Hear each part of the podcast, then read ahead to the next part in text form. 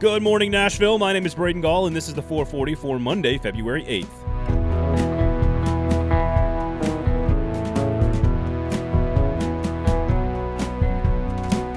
Today on the show, I will not be spending much time on Tampa winning the Super Bowl. You already know the score, you already know how it happened, and you already know all of Tommy's records. However, I did spend a lot of time this weekend thinking about how complicated sports legacies can be as I watched the Nashville Predators lose again and the Vols come back to beat Kentucky. But we'll get to that in just a second. We begin today with Derrick Henry Award season. The 440 is brought to you every single morning by the Kingston Group, Nashville's locally owned custom home and remodeling firm. Have I told you guys how much I love the Kingston Group? Listen, I'm a nerd. I like planning. I like data. I like information. I like stats. I like yards per play. You guys know me and how much I like all that stuff. Well, when you're building a house or making a huge financial decision like a remodel, where you're going to spend a lot of money and a lot of time and a lot of effort trying to figure things out, why stress out about it? Let somebody else do the stressing for you. This is where the Kingston Group comes in with their process. It's all about alignment. It's about their thoughtful, proven game plan, which is going to be totally fleshed out on the front end. Their design team is in house, like very few firms in Nashville, so that there's no miscommunications along the way. And making sure that that process delivers the product that you, the client, have in your mind, your vision for what your home is going to be. It's really not all that complicated. It's called doing good work for people you care about. It's called a partnership. It's why my family uses the Kingston Group, and it's why your family should too. Check out the website, buildkg.com. That's buildkg.com. The Titans' Derrick Henry was named NFL Offensive Player of the Year over the weekend, a totally deserving award for the king of NFL rushing. Henry's season was the fifth best rushing total in NFL history. He got 32 votes, while Aaron Rodgers and Patrick Mahomes got five votes each. Travis Kelce got three votes, Josh Allen got three votes, and Alvin Kamara got a pair. Henry set all types of records along the way, many of which you guys already know, so I don't need to repeat all of them. The 200 yard games and all that great stuff. He's the second Titan to ever win the award. Chris Johnson did it back in 2009, the year of his 2,000 yard season. Earl Campbell won it three times in a row 78, 79, and 1980. And Warren Moon claimed the award in 1990. Obviously, those four as Oilers. So, with that award safely in the bag, the question was going to be was Henry going to win the MVP? Which we all knew the answer was he never had a chance. But would he register with the voters? Well, Green Bay's Aaron Rodgers won the award with 44 of the 50 possible votes. Josh Allen got four votes and finished in second place, while Patrick Mahomes landed two votes. Did Henry deserve some consideration for the MVP? Of course he did. He was spectacular. But this is a quarterback award. Only one non quarterback has won the award since 2006, and that was Adrian Peterson in 2012. Honestly, how do you compare the value of Rodgers to Green Bay and Henry to Tennessee? Like, literally, it's impossible to parse out those two players and how much they mean to their team. Where would Green Bay be without Aaron Rodgers? Where would Tennessee be without Derrick Henry or Patrick Mahomes or Josh Allen? Take any of the elite quarterbacks off their team, and their teams crumble. That's the nature of the position, unfortunately. So we all have to acknowledge that the quarterback position is far more important. And here's the kicker Rodgers' season was equally as historic as Derrick Henry's was. And I know that sounds nuts, but sit tight. Rodgers' 48 passing touchdowns, fifth all time, just like Henry's rushing yards in NFL history. His 51 total touchdowns was tied for third all time in NFL history. His 70.7 completion percentage was sixth all time in NFL history. His 9.6 touchdown to interception ratio was sixth best all time in NFL history, and everyone ahead of him had fewer than 30 touchdown passes. His 121.5 quarterback rating, second best rated season in NFL history. It was one of the single greatest quarterback seasons of all time in NFL history, and the Packers had the best record in the NFC and were the one seed.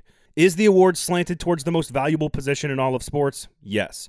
Do more players like Henry deserve consideration? Absolutely, especially elite left tackles or dominant defensive studs like Aaron Donald or TJ Watt.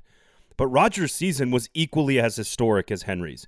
And while that may be hard for Titans fans to comprehend, the quarterback is just always going to get the benefit of the doubt here, guys. Sometimes that's just stupid and irrational and unfair.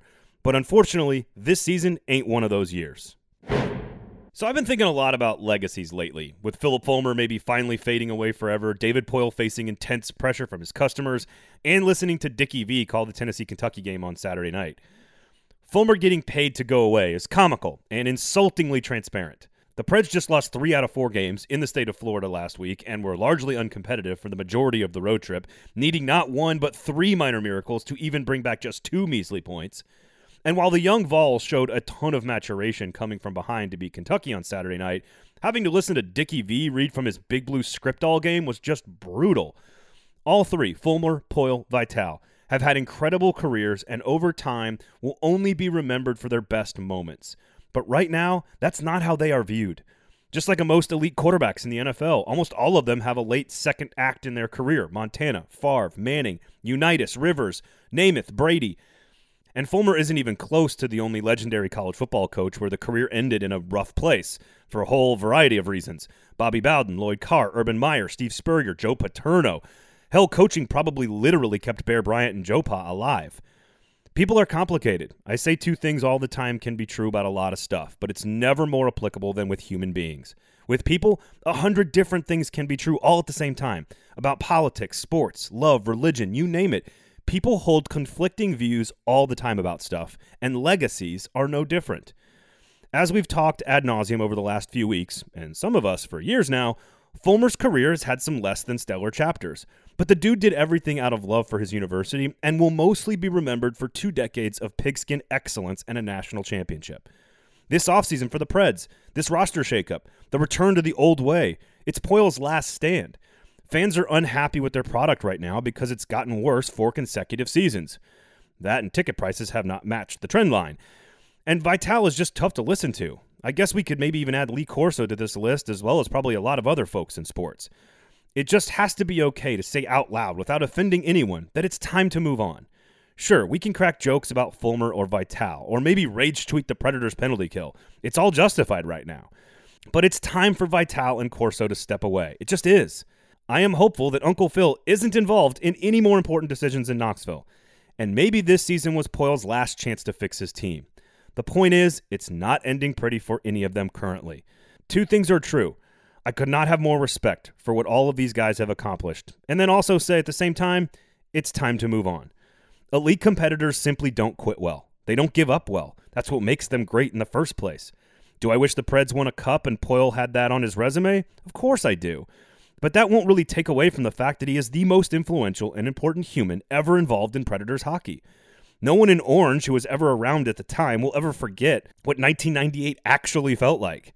And Vitale, Jesus, he's the greatest college basketball announcer of all time. But that doesn't mean it isn't time for a change, to evolve and progress. Time is undefeated for all of us. Except for Tom Brady, whatever deal he made with the devil, he won that one too.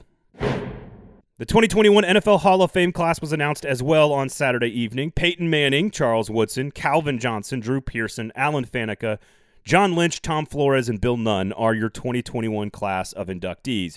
Manning, Woodson, and Megatron were first balloters, a rare honor bestowed upon roughly about a quarter of the players who get into Canton. Manning and Woodson were absolute no brainers to get in and continue their inextricable career link throughout time and space. Johnson was going to get in, but the question was going to be did he get in on the first ballot? And I could argue he's the most physically gifted player I've ever seen play that position. So I'm glad he got in on the first try. And really, outside of watching a young walk on in college football get surprised with his scholarship, there are very few things in sports more visceral to watch than when an NFL player gets that door knock, letting him know that he's made the hall. It is such a cool thing to watch a gladiator break down into complete and utter mush. Of course, all the speeches will come at the end of the summer. Peyton Manning's acceptance speech into the Hall of Fame will sort of be the coronation and the final chapter in a career that was preordained since the time he was in high school playing football in New Orleans. He's simply one of the greatest to ever do it.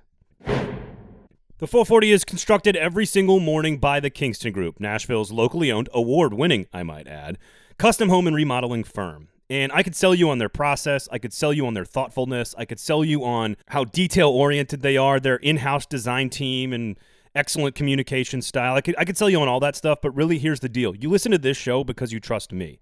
And I would never sell you on a product. I would never put anybody on this platform that didn't care about their clients the way we care about you the audience. That's what this whole thing is about. It's about people doing good work for each other. It's about a community. And the Kingston Group is Nashville. It is locally owned, and they have been doing this for over a decade in a way that has built trust with their clients. It is a partnership between you and the Kingston Group to try to find the best way to deliver you the home you've always envisioned for your family. Just go check out their work. You decide for yourself. BuildKG.com is the website, buildkg.com. 440 is a production of 440 Media, written and produced by Braden Gall, music by William Tyler.